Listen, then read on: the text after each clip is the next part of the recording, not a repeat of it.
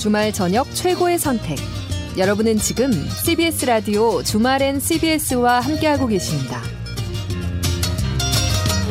주말엔 CBS 2부 시작했습니다. 실시간 고속도로 교통 정보부터 알아보죠. 한국도로공사 최선미 캐스터 나와주세요. 알고 가면 빠른 길 고속도로 교통정보입니다. 나흘 연속 코로나19 확진자 수가 1000명대를 기록하면서 주말임에도 이동을 멈추시는 분들 많으셔서 따라서 오늘 고속도로 비교적 원활한 수준이었고요. 그나마 있던 정체도 빠르게 풀리고 있습니다. 가장 긴 정체를 보였던 수도권 제1순환선은 판교에서 구리 방향으로 상해부터 구리 남양주 요금소까지 4km 구간 밀리고요. 판교에서 일산 방향은 시흥부터 송내까지 7km 구간 답답합니다. 서해안선 서울 방향은 이제 일찍과 금천 사이 4km 정체만 남았고요. 경부선 서울 방향은 안성휴게소에서 남사까지 밀렸다가 기흥과 서초에서 짧게 정체입니다. 반대 부산 방향은 한남과 신갈 분기점에서 3, 4km씩 밀리고요. 신탄진과 한남 사이로는 주말 버스 전용 차로제가 시행 중입니다. 영동선도 신갈 분기점과 여주 분기점 사이로 주말 버스 전용 차로제가 저녁 9시까지 시행되니 시간 준수해 주시고요. 강릉 쪽은 진부 2터널 2차로에서 화물차 사고를 처리합니다. 중부선도 하남 쪽으로 동서울요금소 하이패스 차로에서 사고 처리 중이니까요. 전방 주시 잘하시기 바랍니다. 지금까지 주말엔 CBS와 함께하는 한국도로공사 교통센터 최선미였습니다. 청취자 민은미님께서 김범수 박정현의 하얀 겨울 듣고파요. 코로나도 얍 얼려버리게 라고 보내주셔서 첫 곡으로 2부 첫 곡으로 들었습니다. 근데 코로나는 겨울을 더 좋아한다네요. 예. 그래도 뭐 얼리든 녹이든 제발 좀 사라졌으면 좋겠습니다. 6136님의 사연을 소개해드리고 싶습니다. 아, 지구대에 근무하는 새내기 여경인데요. 중요 범인 검거 유공으로 표창을 받게 됐습니다. 선배들이 앞으로 더 잘하라고 주시는 상 같아서 어깨가 무겁네요. 야간 근무 교대 중인데 호랑이 기운 내서 열심히 현장을 발로 뛰겠습니다. 아, 라고 축하드립니다. 정말 축하드리고, 예. 이런 분들이 추위에 고생을 해주시니까 저처럼 비실비실한 시민들이 안전하게 살고 있다는 거 꼭 좀 기억해 주셨으면 좋겠습니다. 글쎄 뭐 기운 빠지는 소식밖에 못 전해드리는 것 같아서 저도 항상 좀 죄송한 마음이 있었는데 이런 또 훌륭한 소식을 접하니까 저도 기운이 좀 나는 것 같습니다. 소병호님께서는 아내 명령으로 종일 멸치똥 따고 계시다고 이렇게 보내셨는데 소병호님도 이 기운 받으셔서 좀 열심히 끝까지 잘 따시기 바랍니다. 잠 못 이루는 밤 이어갑니다.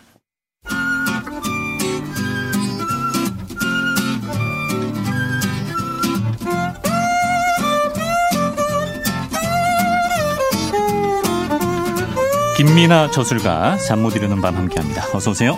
안녕하세요. 이번 주에 전국에 있는 미용실들이 반짝 호황을 누렸다는 소식을 제가 들었습니다. 아 그래요? 예. 이제 3단계가 뭐... 되면은 예. 미용실이 문을 닫게 되기 때문에 그렇죠. 미리 좀 자르고 자. 예. 근데 김민아 저술 예. 예. 말씀하세요. 자르신 건가요? 그래서 머리를? 아 저는 안 잘랐는데 김민아 저술가가 예. 이보다 한 주 전에 미리 이발을 시원하게 하고 오셨잖아요.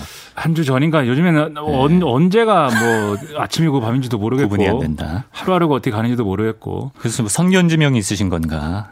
성견지명이 아니고요. 예. 네, 근데 끝이 없는 거죠 모든 게 음. 멸치 손질은 보람이 있는 일입니다. 이렇게 머리를 떼고 예. 배를 열고 거기는 내장 시커매진 걸 빼고 이렇게 예. 계속 하면 그게 끝난단 말이에요. 예. 코로나는 끝나지가 아, 않아요. 코로나는 멸치똥이 아니다. 예. 네. 아. 그 사실 그게 엄밀히 말하면 그 똥이 아니고 이제 내장인데 아, 우리가 그렇죠. 또 네, 예. 너무 또 그거를 네, 먹는 건데 그래도 네. 음, 알겠습니다.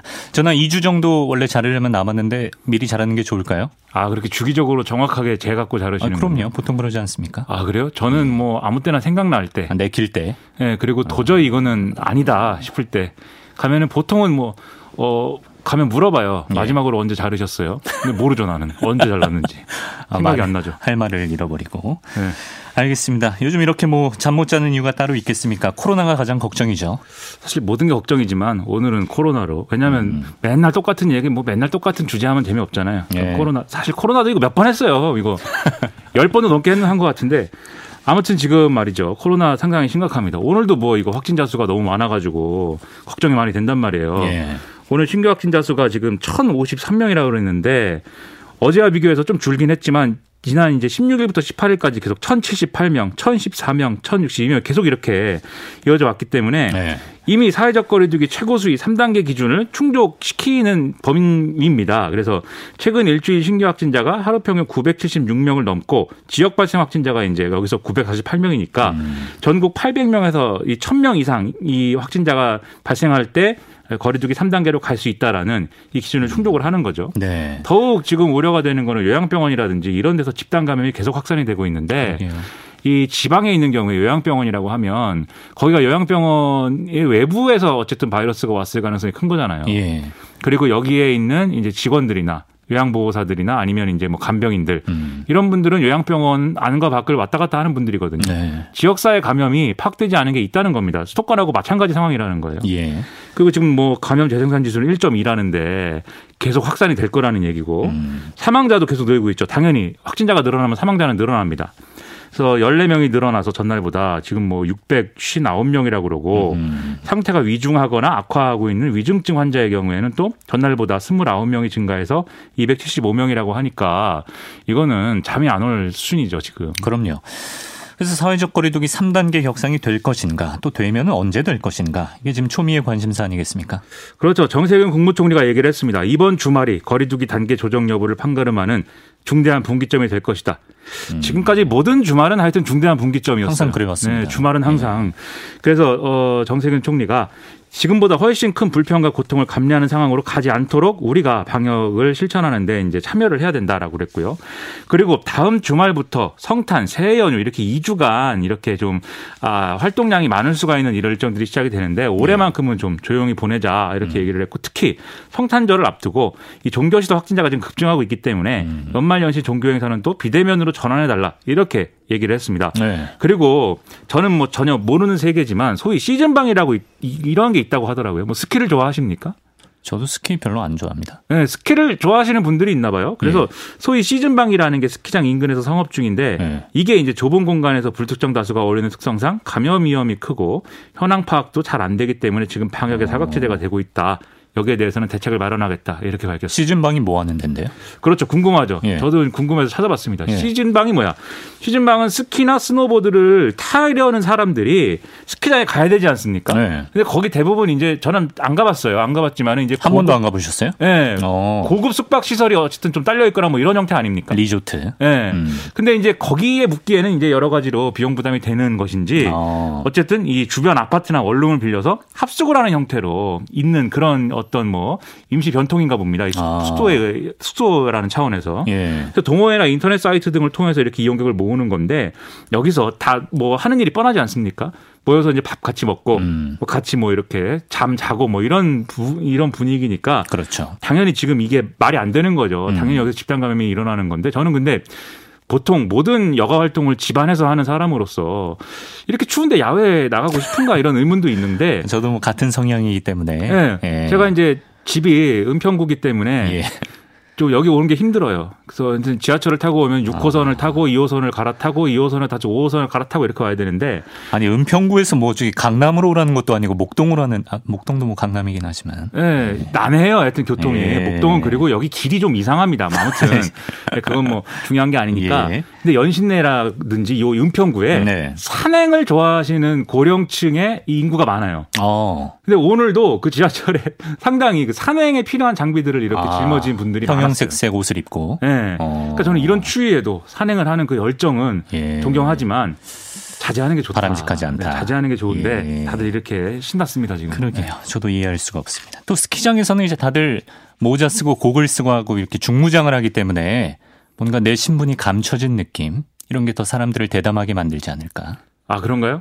아, 그 아, 상상입니다. 경험담인가요? 네, 상상입니다. 뭘 하고 다니시는 거죠? 아닙니다. 예. 도박을 좋아하시나요? 지금 홀덤법 이런 것도 아, 엄청난 아니 예. 문제인데 지금. 아니면 전혀 제가 모르는 네, 세계이고요. 네, 여러분 이번 기회에 도박은 네, 끊으시는 거를 추천드립니다. 근절하셔야 됩니다. 자, 여러분 뭐 3단계 격상을 해야 된다는 거 아니에요, 결국에? 그렇죠. 지금 앞서 말씀드리지 않았습니까? 기준을 충족했고 뭐 여러 가지로 3단계 격상이 불가피한 상황인데 어쨌든 정세균 총리가 지난 18일 날 이제 사회적 공감대가 충분히 확보돼야 된다. 치밀하게 준비하되 필요하다고 판단되는 시점에 과감하게 결정하겠다. 이렇게 얘기를 했는데 예. 오늘 한 얘기도 결국은 이제 이 연장선에 있는 거죠. 최대한 3단계 격상은 안 하고 싶다. 음. 가고 싶지 않다. 그 안 가는 방법을 지금 만들어 만들어 보자 뭐 이런 취지거든요. 네. 그러니까 이게 3단계 격상으로 갈 때는 경제적인 피해가 정말로 막심할 것이다. 아, 이런 우려가 있는데 네. 그런 우려에 더해서 또 하나 이제 방역의 관점에서도 지금 우려가 되는 게 3단계로 격상을 했습니다.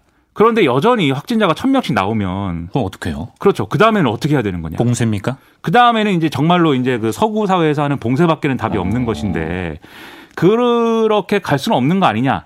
라는 음. 생각이요. 근데 실제로 지금 방역이 거리두기를 예. 3단계로 올렸을 때 우리가 지금보다 더 사회적 거리두기를 잘 지킬 수가 있을까요?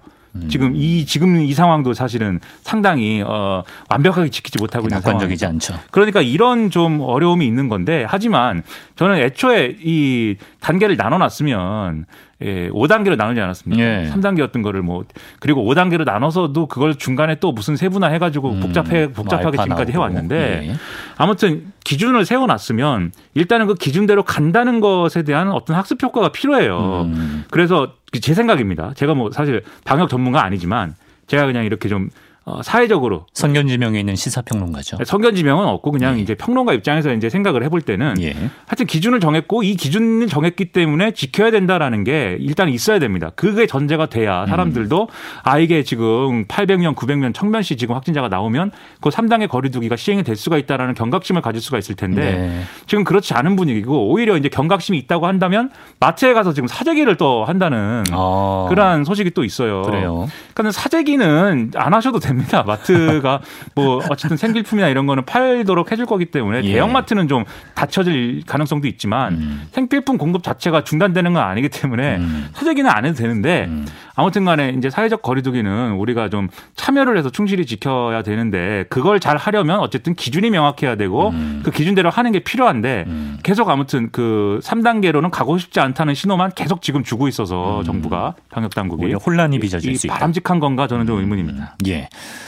그리고 이제 당장 병상 병상수 부족 문제도 굉장히 심각한 수준이 된 것 같아요. 그렇죠. 경기도에서는 이제 요양병원에서 이 경기병상에서 이제 전원을 기다리다가 다른 병원으로 옮겨지는 그걸 기다리다가 이제 병상이 나지 않으니까 결국 사망한 사례가 이제 음. 발생을 하고 있고 예.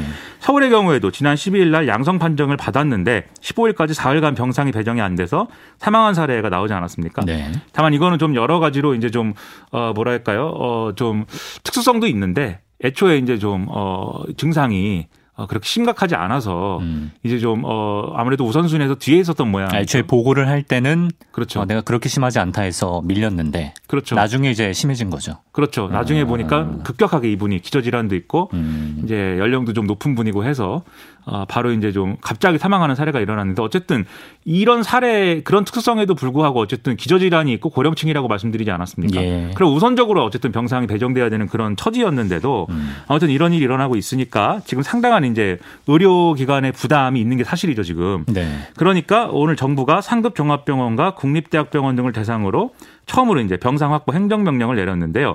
그래서 상급종합병원의 경우에는 의료기관 허가할 때 이제 병상 수의 최소 1% 그리고 어, 국립대병원도 이제 허가병상수 1% 이상을 각각 확보를 해서 네. 중증 환자 치료 전담 병상으로 전환해라 뭐 이런 명령입니다. 예. 그래서 이게 이런 이제 행정 명령은 법의 근거가 또 있어요.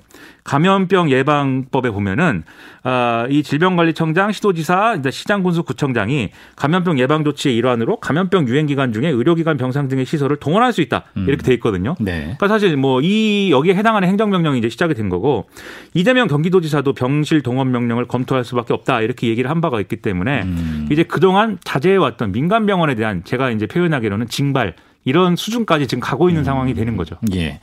근데 저처럼 잘 모르는 사람들 입장에서는 1% 정도면 해줄 수 있는 거 아닌가 이런 생각도 드는데 일선 병원에서는 이게 쉽지 않다 이런 반응이라면서요? 그렇죠. 이제 병원 측에서는 이제 뭐랄까요 좀 아, 좀 여러 가지 좀 아쉬운 소리를 하는 게 일단 이 병상이라는 게 있는데 뭐 지금 비어 있는데 이제 내놓지 않는 게 아니지 않습니까? 네. 누군가는 이제 거기에 입원해 있는 거예요. 중환자가. 음, 예. 그리고 이 중환자를 이제 아, 코로나19와 관련 없는 중환자들의 경우에는 그러면 이 병상을 이제 코로나19 환자를 수용하기 위한 이제 병상으로 바꾸기 위해서는 이 환자들을 다른 준중환자 병상 또는 일반 환자 병상 이렇게 좀 옮겨갈 수가 있어야 되는데 네. 이게 장비와 의료진의 문제가 같이 엮여 있기 때문에 바로바로 바로 쉽게 되는 건 아니다 이런 음. 거고요. 음. 그런 점에서 병원 민간 의료기관 입장에서는 진작부터 이제 실질적 준비가 시작이 됐었으면은 네. 지금 뭐 부담이 덜했을 텐데 그렇지 않았다 이렇게 주장을 하고 있는데 그러니까 병상을 확보한다 쳐도 그 숙련된 인력을 지원받는 게 또 다른 문제라는 거죠. 그렇죠. 그리고 이제 병상의 형태가 지금 코로나19 환자를 수용할 수 있는 형태인가도 어. 문제가 되는 게 네. 예. 예를 들면 1인실이거나 또는 거기에 음압시설이 갖춰져 있거나 모든 중환자 병상이 지금 이런 게 아니거든요. 예. 그리고 이제 어느 경우에는 그래서 아예 그냥 뭐 병원이 이제 여러 개의 건물을 갖고 있다거나 할 때 병동 하나를 다 그냥 코로나 전담 병동으로 전환해야 된다 음. 이런 지적도 있고 여러 가지 네. 해결책들은 모색이 되고 있는데 이게 병원의 환경에 따라서 쉽지는 않다고 하고 있죠. 근데 제가 볼 때는 이거는 정부나 민간 병원 양쪽에 책임이 있다고 생각을 하는 게 음. 민간 병원은 민간 하여튼 의료기관 쪽에서는 안 되는 이유를 이유를 굉장히 많이 얘기합니다. 네. 불가능하다, 어렵다 이 얘기를 굉장히 많이 하는데, 근데 또 의지를 갖고 아이디어를 내면 또 안 되는 건 아니에요. 또 아, 방법을 찾을 찾으려면 찾을 수도 있어요. 음. 그리고 정부 입장에서는 그 부분에 있어서 그러면 민간 병원이 그런 어떤 아, 노력을 하면 음. 거기에 대한 충분한 인센티브를 주고 음. 그걸 유도하는 어떤 당근과 채찍을 적절하게 사용하는 그런 거를 가져왔어야 되는데 네. 그동안 사실 그러지 못했던 측면이 있고 그러다 음. 보니까 사실은 양쪽이 그러다 보니까 음. 지금까지 좀 아니한 대처가 이어 이어져 온거 아니냐 이런 지적도 음. 있는 건데 이게 병상 부족 문제가 그렇다고 지금 뭐 오늘 행정명령이 뭐 갑작스럽게 내려진 건 아닙니다. 사실 이제 최근에 병상 부족 문제가 이제 이 있을 것으로 예상이 되다 보니까 대학병원이라든가 아 이런 이제 그 의료 기 의료기관들하고 음.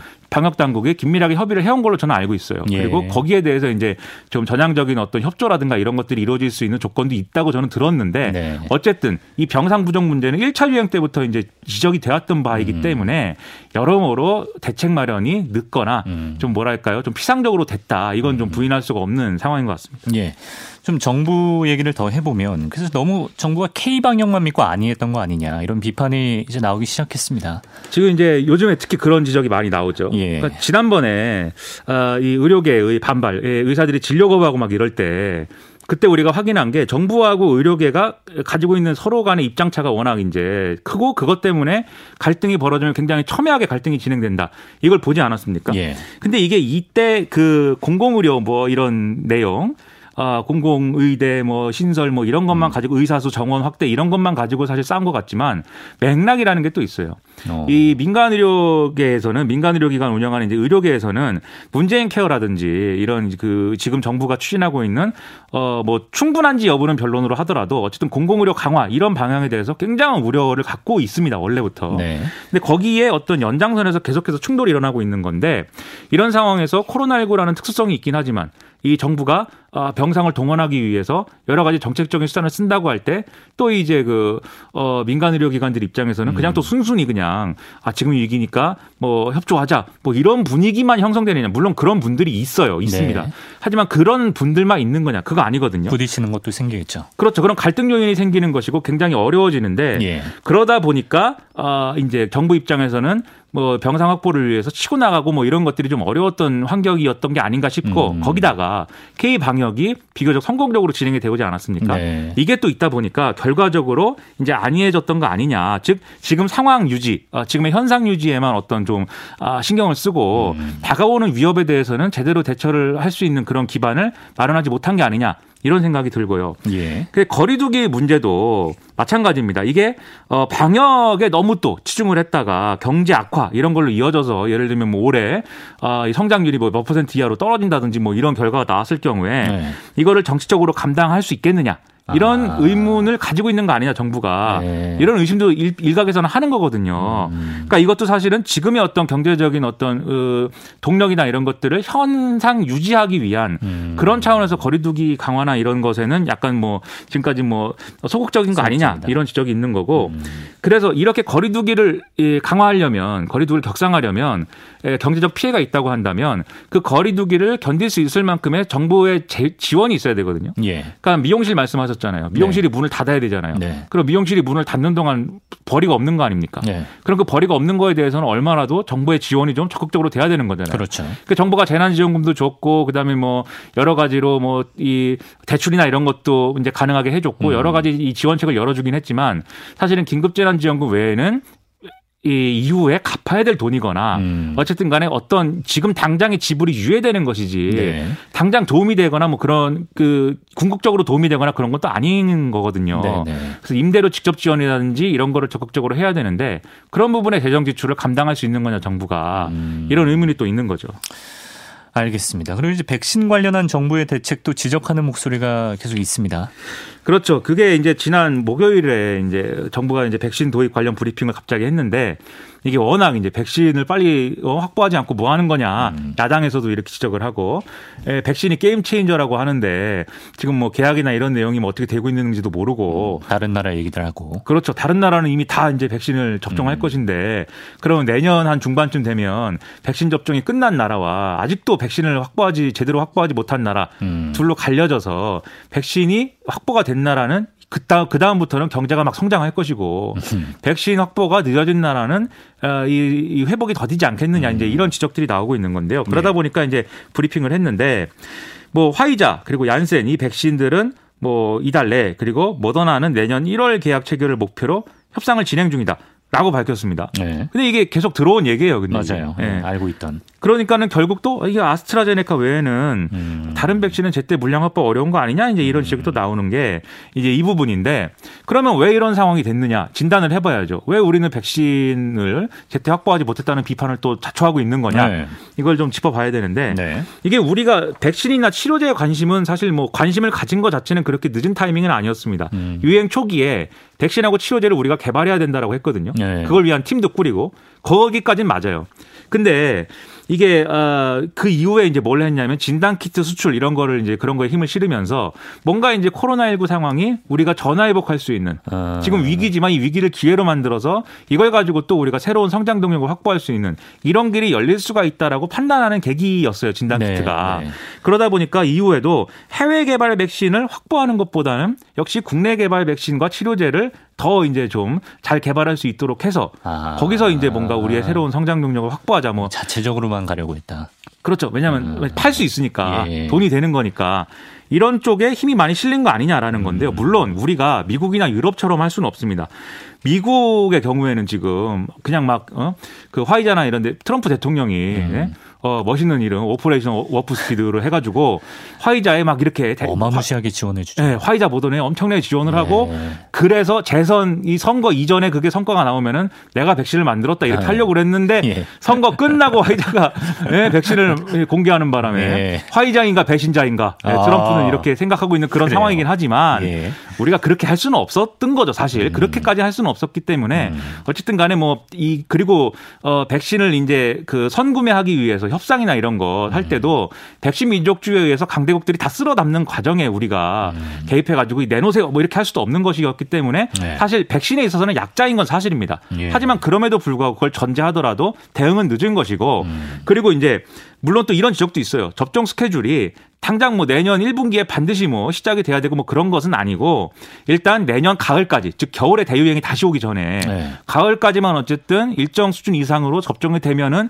그러면 이제 기준 충족이다라고 보는 전문가도 있습니다. 네. 하지만 어쨌든 간에 이제 백신에 대해서는 아 여러 가지 주장이 있음에도 불구하고 그 태도 자체는 우리가 가지고 있는 태도 자체는 제가 뭐 음. 지적을 할 수밖에 없다는 거죠. 그거는 음. 하여튼 성장 동력 확충을 우선하면서 방역에 피 들어간 어떤 여러 가지 재정 부담이나 음. 이렇게 좀 우리가 기울어야될 노력을 음. 상대적으로 등한시하게 된 것 그것 음. 자체는 우리가 한번 돌아봐야 된다라는 게제 음. 생각입니다. 예. 끝으로 이제 관료들이 너무 몸을 사리려는 태도, 그러니까 보신주의가 문제다. 이런 네. 얘기에 대해서 어떻게 생각하세요? 제가 앞서 이제 미국 사례를 들었는데 일부 이제 중앙일보였나요? 어떤 신문에서는 제목을 그렇게도 썼습니다. 미국처럼 우리가 했으면 정은경 질병관리청장은 감옥에 갔을 것이다. 네. 아. 이게 만약에 그렇게 재정 지원을 했는데 화이자가 많아서 네, 화이자가 백신을 못 만들었어요. 예. 그럼 그렇게 재정 지원한 거에 대한 책임 아. 누가 질 겁니까? 아. 그렇죠? 이게 2009년에 신종플루 당시에 비슷한 일이 있었다라고 이재가팔림대 강남섬신병원 감염내과 교수가 어, MBC 라디오하고 인터뷰를 하면서 얘기를 했어요. 어떤 일입니까? 당시에 질병관리본부에 이제 그그아이 뭐랄까 간부가 예. 네, 그 유럽까지 가서 면역 증강제를 가지고 와서 실제로 접종할 수 있는 인원을 4 배로 이제 늘렸는데 예. 이때 그때 그런데 치료제가 상당히 이제 어, 효과를 보면서 신종플루가 빨리 극복이 됐습니다. 네. 그러다 보니까 이 백신이 많이 남은 거예요. 네. 근데 이 많이 남아 남은 거에 대해서 그 다음에 2010년 국정감사 때 수요 예측을 잘못했다. 이 아까운 백신 비용만 아, 들이고 왜 버리게 됐느냐. 낭비했다. 이런 지적이 나오고 실제로 아. 이것 때문에 이제 감사도 진행이 됐는데 물론 예. 예. 감사 때문에 불이익을 본 사람은 다행히 없다고 하지만 어쨌든 감사를 받게 됐다는 것 어. 자체가 엄청난 압박이잖아요. 그렇죠. 예. 그러니까 그런 상황에서 이게 뭐 그렇게 과감하게 백신 투자가 가능했겠느냐라고 음. 얘기를 음. 한 거고 예. 실제로 박능구 장관의 경우에도 지난달에 이제 국회에서 똑똑같은 얘기했습니다. 백신을 과도하게 비축했을 때 몇 개월 이내에 폐기해야 되는 문제가 생기면 그 책임 문제도 지금 있다. 음. 이렇게 얘기를 해서 관료들의 보신주의가 문제인데 그러면 이걸 돌파하려면 어떻게 해야 되느냐? 네. 높은 사람이 그 총리가 됐든 대통령이 됐든 음. 다 필요 없고 우리는 백신을 무조건 빨리 확보해야 된다라는 그러한 이제 방침을 가지고 이제 신호를 줬으면 또 관료들이 음. 책임은 높은 사람이 지겠구나 하고 사실은 일을 처리할 수 있는데 음. 그렇지 않은 상황이었다는 아. 거죠. 그러게요. 좀 국민 건강과 관련된 부분에서는 더 적극적으로 나설 수 있게끔 분위기를 만들어줄 필요가 있을 것 같아요. 예, 제가 종합적으로 한마디만 한 드리자면은 한마디만 하십시오. 예, 지금 상황은 현상 유지를 위해서 힘을 쓴다라는 것은 반드시 그것은 오히려 후퇴를 불러올 수 있는 조건이 될 수가 있고 지금은 음. 진전해야 됩니다. 진전해야 상황을 바꿔야 된다. 되고 음. 우리 삶을 바꿔야지 극복 가능하기 때문에 음. 그런 방향으로 갔으면 좋겠습니다. 앞으로 나아가자. 네. 알겠습니다. 자, 구 뮤지션으로서 오늘 어떤 곡을 골라오셨나요? 아니 현직 네, 제 현직 락커입니다. 제 아, 마음만은 아, 현직, 현직 락커. 예. 데이비드 보이의 썸씽 인디에어 썸씽 인디에어 에어 인디에어에 썸씽이 있는데 썸씽이 네. 뭘까요? 바이러스일까요? 아. 네, 하여튼 이게 약간 불안한 어떤 상황, 불안한 분위기 뭐 이런 건데 예. 네, 그런 느낌을 네, 알겠습니다. 받아서 좀 열린 결말로 예, 네. 마무리하겠습니다. 김민아 조술가 다음 주에도 무사히 뵙길 바랍니다. 고맙습니다. 감사합니다.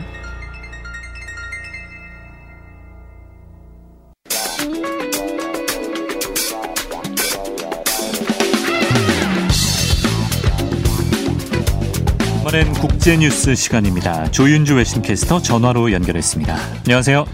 네, 안녕하세요. 예, 오늘도 코로나 관련 소식부터 살펴보겠습니다. 지금 우리보다 더 급한 나라들이 너무도 많기 때문에.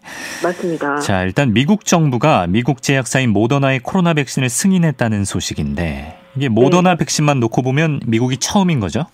네, 맞습니다. 이 모더나가 개발한 신종 코로나 바이러스 백신이 현재 시각으로 18일 미국에서 긴급 사용 승인을 받았습니다. 말씀하신 것처럼 모더나 백신이 보건당국 승인을 받은 국가는 미국이 최초입니다. 예.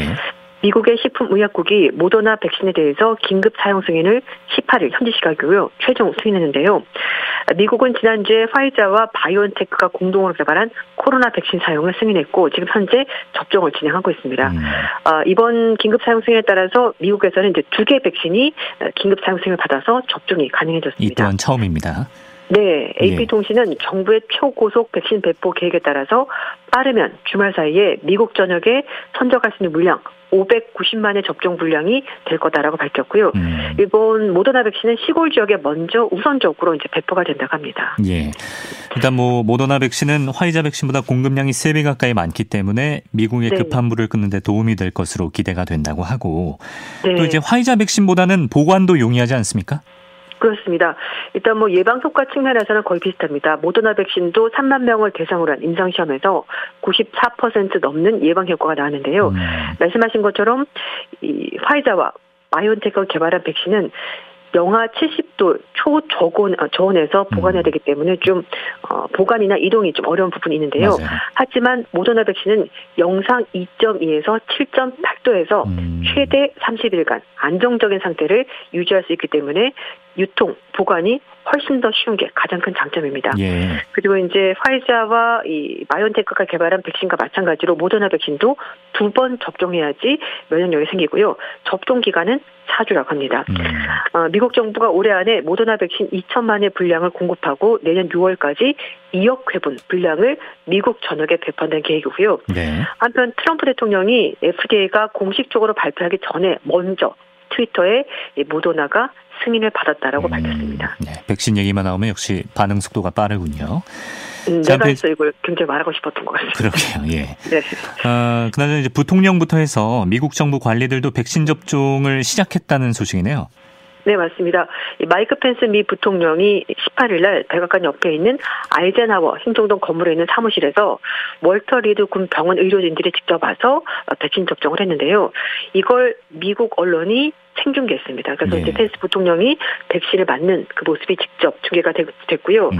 그리고 민주당의 낸시 펠로시 하원의장, 또 공화당의 미치 메코넬 상원 원내대표도 역시 같은 날 백신을 접종했습니다. 그리고 이제 백악관에도 뭐 보안 담당 관리자라든지 이런 분들이 이제 먼저 음. 어, 접종을 하고 있고요. 예. 이런 가운데 조 바이든 미국 대통령 당선인도 부인과 함께 21일 날 코로나19 백신을 공개적으로 맞는다고 대통령 인수위원회가 음. 밝혔습니다. 네. 자, 이렇게 정치인들이 직접 행동으로 옮기고 있습니다만 여전히 백신에 네. 대한 불신을 가진 미국인들도 많습니다. 그래서 그렇죠. 이제 급기야는 백신 접종을 하면 현금을 지급해주는 지역까지 나왔다면서요? 네, 미국은 내년 2월 말까지 1억 명에게 백신을 접종하겠다는 계획을 세워둔 건데요. 하지만 말씀하신 것처럼 어, 일부 사람들은 백신에 대해서 좀 불신감을 표시하고 있습니다. 음. 그래서 펜실베니아주 노샘프턴 카운티 정부가 접종률을 높이기 위해서 백신을 맞는 사람에게 현금을 지급하겠다고 밝혔습니다. 예. 노세프터 카운티 정부는요, 한 요양시설의 직원들에게 백신을 맞으면 750달러, 의도로 80만 원이 좀 어. 넘는 현금을 지급하겠다고 밝혔는데요. 일단 요양시설 직원 한정이군요. 네. 맞습니다. 네. 카운티가 직원들의 백신 접종을 법적으로 의무할 수는 없습니다. 미국은 지금 백신 접종이 의무사항은 아니거든요. 네. 원하면 맞게 되는 건데 어, 지원금 정책으로 직원들의 자발적인 백신 접종을 장려하겠다라는 것이 이 주정부 입장이라고 합니다. 예. 아, 지급 지원금 지급 대상은 루샘프턴 카운티의 최대 규모 요양시설인 그레이스데일 요양원인데요. 직원이 무려 700명이라고 합니다. 그래서 카운티 관계자는 어, 이 카운티의 코로나19 사망자가 85% 정도가 이 요양원에서 나왔다면서 요양시설에 거주하는 사람들 직원들이 음. 백신 접종을 맞는 것이 시급하고도 굉장히 중요하다 이렇게 음. 밝혔습니다. 네. 한편 워싱턴 포스트는 앞으로 이 백신 접종 규모가 더 늘어나겠지만 백신의 안전성을 믿지 못하는 사람들도 적지 않다 이렇게 전했는데요. 뭐 조사가 있습니까? 네, 지난 9, 일날 AP통신과 시카고대 어, 여론연구센터가 공동으로 설문조사를 해봤는데요. 미국에서 코로나19 백신을 맞겠다고 대답한 응답자는 47%, 그러니까 음. 정확히 말씀드리면 절반에 미치지 못했습니다. 예. 그리고 접종을 거부하게 된 답변은 26%였고요. 그 중에서 70%가 부작용 때문에 걱정스럽다. 그래서 맞지 않겠다라고 대답했습니다. 네. 그리고 답변을 유보27% 정도의 상당수 사람들도 안전을 장담할 수 없기 때문에 일단은 상황을 좀 지켜보고 싶다라고 음. 대답했습니다. 네. 자, 어쨌든 한쪽에서는 이렇게 지원금까지 지급하는가 하면 네. 다른 한쪽에서는 백신 먼저 맞고 싶어서 새치기 하는 일도 있었다면서요?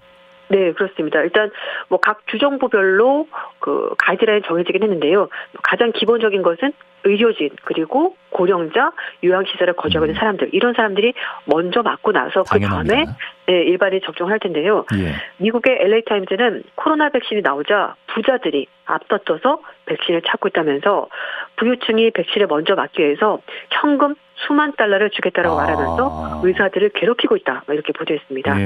네, 말씀드린 것처럼 뭐 의료기관 종사자, 요양시설 있는 사람, 뭐 기저질환 있는 사람들, 고령자 이런 사람들이 먼저 접종하는 것이 기준이 되어 있는데요. 하지만 부자들이 병원에 거액을 기부하겠다라고 말하면서 그러니까 나 좀 먼저 맞게 해줘 아. 이렇게 요청을 하는 거라고 합니다. 네.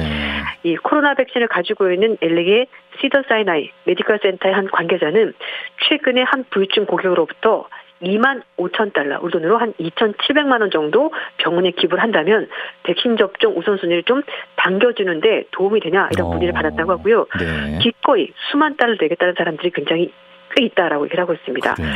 그리고 캘리포니아주 비버레이스에서 병을 운영하는 또 다른 관계자도 매일 수백 통의 전화를 받는다고 고백했습니다. 음. 그러면서 뭐 유명 연예인들도 이제 뭐 돈을 내겠다 이렇게 말한 사람들 있다고 하는데요.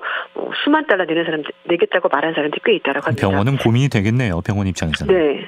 예. 예. 그렇죠. 연방 정부와 또 가주정부가 족 백신 접종 우선순위를 정하고 있긴 합니다만 부유층이 좀 모호한 백신 접종 기준과 여러 가지 개인적인 연투를 활용해서 음. 다른 일반인들보다 먼저 백신을 맞으려고 한다는 것이 이 LA 타임즈의 보도였습니다. 어허, 참 이건 네. 뭐 유전무코 무전유코도 아니고 말이죠. 아, 네, 네 예외 상황이 또 인용되기 시작하면 엄청 큰 혼란이 그렇죠. 생길 수가 있기 때문에 잘 통제가 돼야 될 것 같습니다. 네. 자, 유럽도 여전히 걱정입니다. 어, 유럽에서 네. 가장 많이 코로나 사망자가 발생한 국가가 이탈리아인데 이탈리아에서 연말연시 봉쇄 조치를 취하기로 했다고요? 네. 어, 이탈리아에서 코로나19 확진자가 192만 아, 명이고요. 사망자만 6만 8천 명 나왔습니다. 그래서 뭐 유럽에서는 이탈리아에서 사망자가 가장 많이 나온 곳이라고 볼 수가 있는데요. 네. 이탈리아 정부가 지금 이제 크리스마스도 있고 어, 연말 연시 새해가 있잖아요. 그래서 이때 코로나 확산이 더 어, 빨라지는 걸 막기 위해서 전국적인 봉쇄 조치를 취하겠다고 밝혔습니다. 두세페 콘테 총리가 18일 날 기자회견 열고 이번 달 24일부터 27일까지 그리고 새해 첫날 전후인 이번 달 31일부터 다음 달 3일까지 그리고 주의 공연 대축일 연휴인 내년 1월 5일부터 6일까지 세 차례에 걸쳐서 봉쇄령을 내린다고 밝혔는데요. 예. 예 콘테 총리는 어렵고 고통스러운 결정이지만 지금 바이러스 유행을 막고 이탈리아 국민을 보호하기해서 어쩔 수 없는 조치였다라고 강조했습니다. 아, 이 기간 동안은요 건강이나 업무상 이유 또는 응급 상황은 어, 가능하지만 그걸 제외하고는 외출이 제한되고 음. 식점 주점 등 비필수 업소 그리고 상점은 모두 문을 닫습니다. 네. 이번 봉쇄 조치는 코로나 1차 유행이었던 지난 3월부터 5일간 10주 동안 내렸던 봉쇄 조치와 거의 유사한 수준으로 굉장히 강력한데요. 예. 연휴가 아닌 이번 달 28일부터 30일 그리고 다음 달 4일에는 외출은 허용이 됩니다만 이동 범위는 거주하는 도시 나흘 이내로 제한이 되고요. 음. 식점과 술집은 봉쇄 기간과 마찬가지로 계속 문을 닫아야 되고 음. 일반 상점은 대신에 영업이 가능하다고 합니다. 네. 어, 그리고 지금 현재 밤 10시 이후부터 다음날 오전 5시까지는 야간 통행 금지가 지금 되고 있는데요. 이것 역시 계속 진행이 된다고 합니다. 음.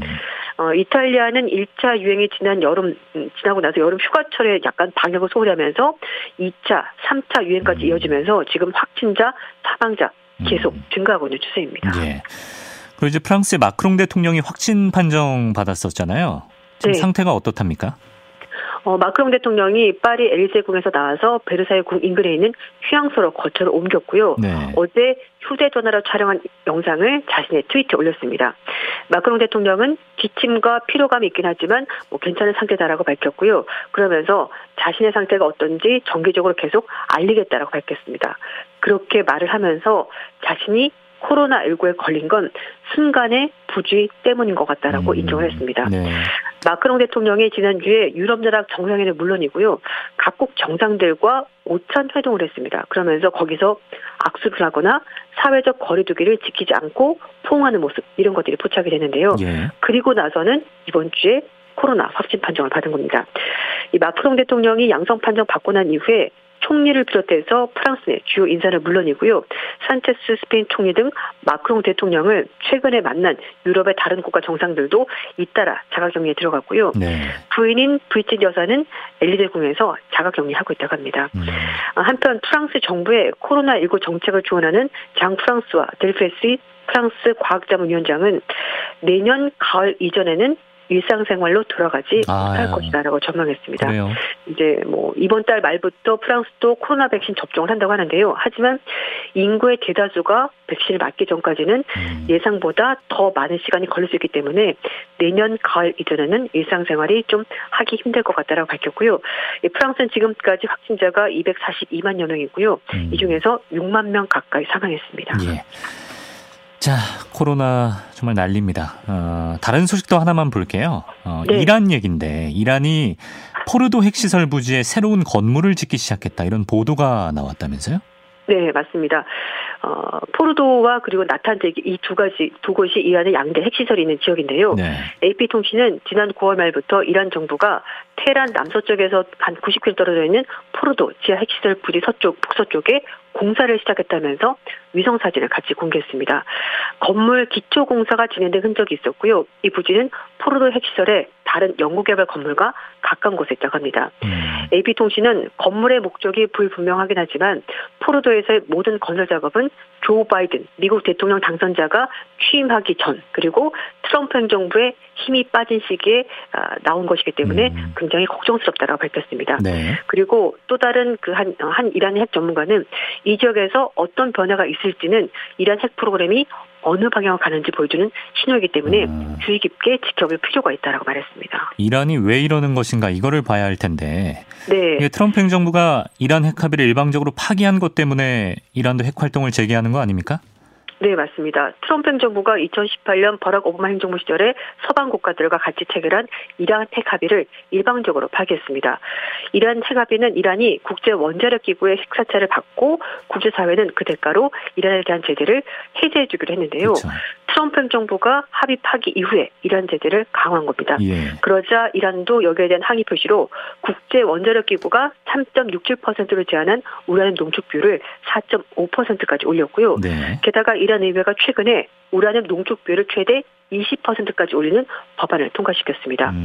그리고 지난달에 이란 체코학자인 모슨 어, 파리자대가 암살되는 사건이 있었고요. 이 사건을 계기로 해서 의회 내에서는 더욱더 강경파 목소리가 커졌고 결국은 이런 법안까지 통과가 된 겁니다. 네. 뭐 조 바이든 당선인은 취임하면은 이란 핵합의에 복귀하겠다라고 밝혔는데요. 지금 이란이 이렇게 핵 시설까지 건설한 것을 보면 미국 정부의 고민도 좀 짚어질 음, 수 있을 것 같습니다. 그렇겠네요. 예, 조윤주 외신 캐스터와 국제 소식들 짚어봤습니다. 고맙습니다. 네, 감사합니다.